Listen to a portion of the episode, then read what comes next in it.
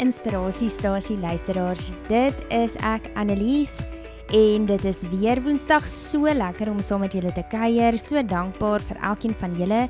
Vandag se verse of the day het juis gegaan oor dankbaarheid en toe ek dit lees vanoggend toe voel ek werklik dankbaar. Ek het regtig dankbaar gevoel um oor die Here en dat ek die Here het en alles wat hy vir ons doen.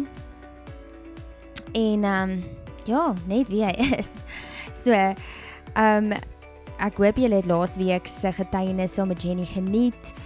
Uh dis altyd lekker om mense te hê wat getuig. So as jy wil getuig, onthou om te skryf na testimony@livecf.org at livecf.org moenie sê .co.za of .com of wat ook al nie want dan gaan jy nie dan gaan ons nie jou getuienis kry nie. Um en jy kan altyd skryf na die broadcast foon, die foon waar jy al die advertensies kry, kan jy altyd skryf as jy onseker is oor daai e-posadres, skryf vir ons, kontak ons.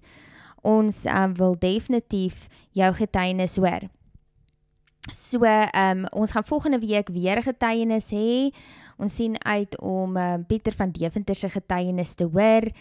En jette, ons kom ook nou aan die einde van die jaar. So dit is ongelooflik hoe vinnig hierdie jaar gevlieg het, maar ek is ook aan die een kant bly en vir my persoonlik was 2023 ehm um, nie so 'n maklike jaar nie, maar dit voel of ons tog aan die ander kant uitkom. 2023, ek dink ek het by vorige uh, potgooi gesê, dis die jaar van sterf aan jouself en uh, dit het werklik vir my so gevoel. Um maar vandag wil ek gesels oor um ietsie wat die Here nou die aand in my hart uh gesit het en my herinner het. Um dat ons so vasgevang kan word in hierdie wêreld en die manier van dink en die kultuur en so aan dat ons vergeet dat ons eintlik aan die koninkryk van die hemel behoort en um dat ons geroep is om te dink soos koninkryk selfs al is ons op die aarde. Hoe lyk dit? Dit Hoe lyk dit om so te dink? So dalk het jy al gehoor van koninkryk, koninkryk, die koninkryk van God, die koninkryk wat weer kom, maar die koninkryk van God is al klaar hier.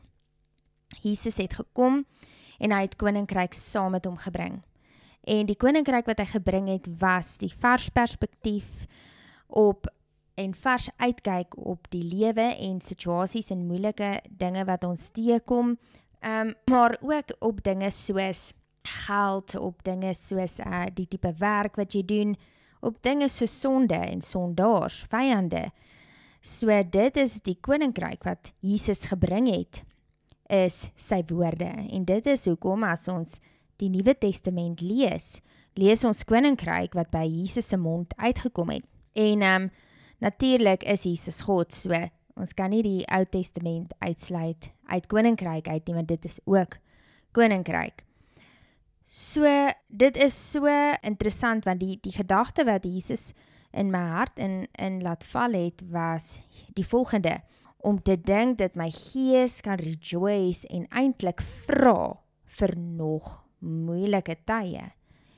So ek het 'n baie baie lank terug uh jare terug het die Here vir my hierdie prentjie gegee van hoe ons in die hemel, jy weet God dink ons uit. So hy dink net aan jou en dan is jy daar. En hoe kragtig hy is want hy hoef net iets te spreek dan is dit daar. So hy dink jou uit dan spreek hy jou in verwesenliking in, maar jy's nog net 'n gees. En hoe jou gees so opgewonde is om aarde toe te kom om iets vir Jesus te kan doen en om die voorreg te hê om meer soos Jesus te kan word en hierdie gees wat God uitgedink het. Jy weet ek sien net hierdie prentjie in die troonkamer waar Jesus, ag waar God jou uitdink en jy's daar en jy's opgewonde en jy's vra vir God, wat kan ek vir jou doen? Uh, God, ek is so dankbaar net om 'n gestuur te kan word aarde toe om vir jou iets te kan doen.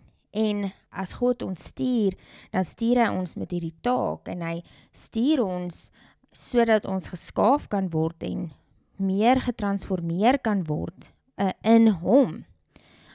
Hoe mooi is dit? So ons is in sy troonkamer en hy sê hierdie goeters vir ons en ons ons hy sê vir ons jy gaan geskaaf word, jy gaan deur vuur gaan, jy gaan deur moeilike goed gaan, maar ek is by jou en ek gaan altyd by jou wees en ons sê ja.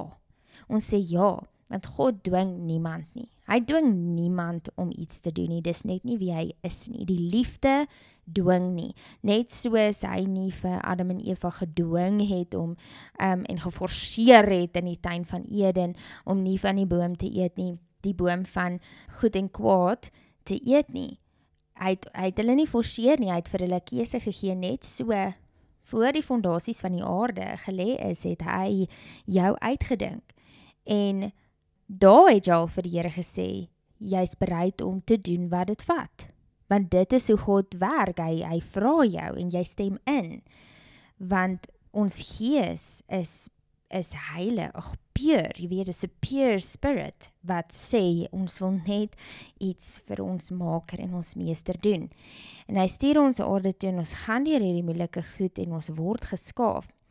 Maar ons gees is bly want ons word getransformeer om meer soos Jesus te wees en voor die fondasies van die aarde gelê gelê was het ons ja gesê.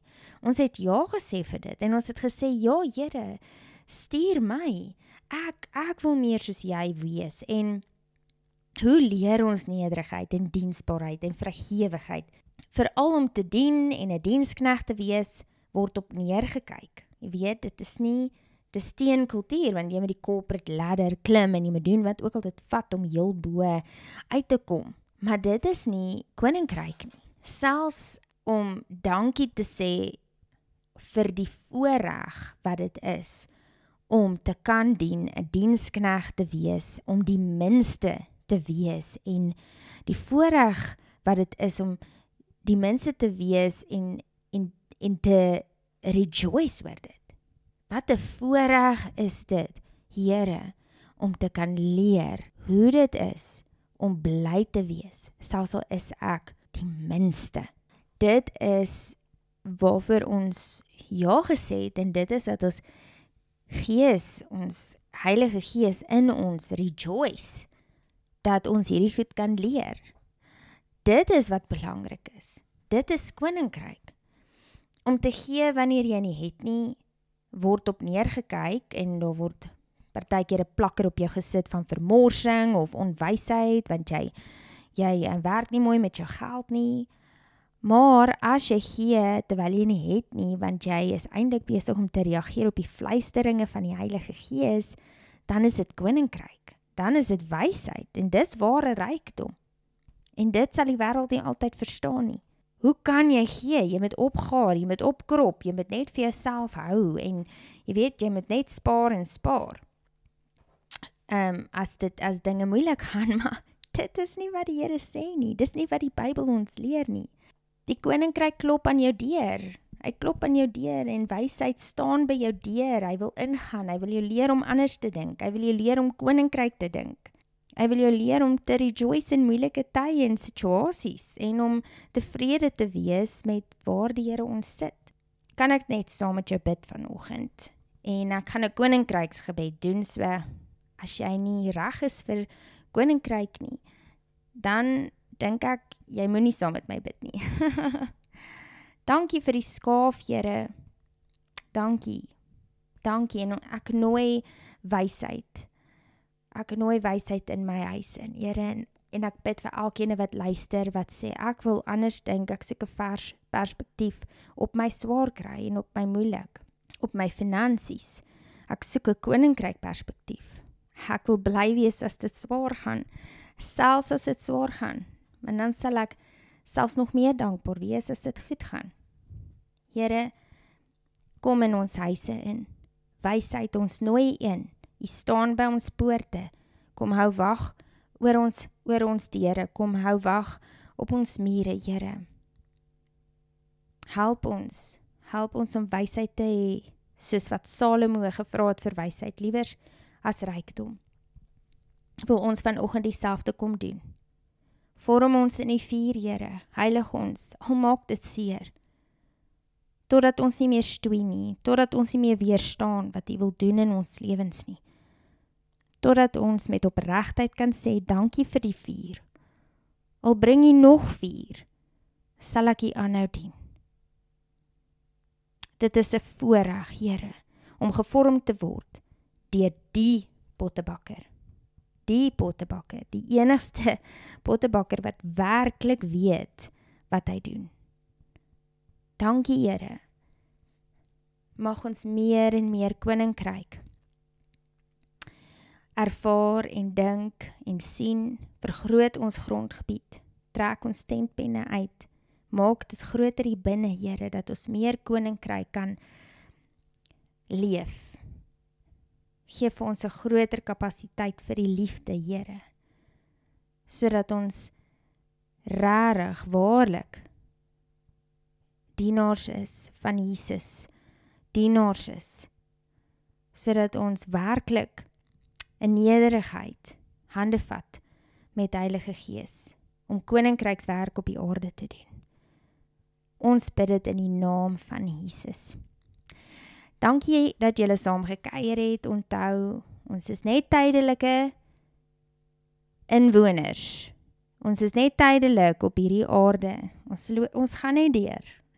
Dit is nie ons permanente plek nie. So moenie inkoop en wortel skiet nie. Ons bly in tentwonings want as die tyd reg is, pak ons op en gaan. Jy weet.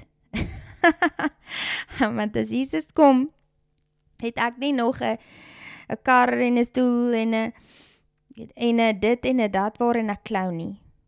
Ons is tydelike inwoners en ehm um, as ek my tentjie moet oppak die dag, dan pak ek hom op sonder dat daar iets is wat my hou op hierdie aarde. Ehm um, dink daaroor na, laat dit aan jou skaaf en en so stap ons die pad saam en skaaf van mekaar. Dankie dat julle geluister het. Ons praat volgende week met Pieter van Deventer en dan hoor ons sy awesome getuienis. Mooi dag vir julle.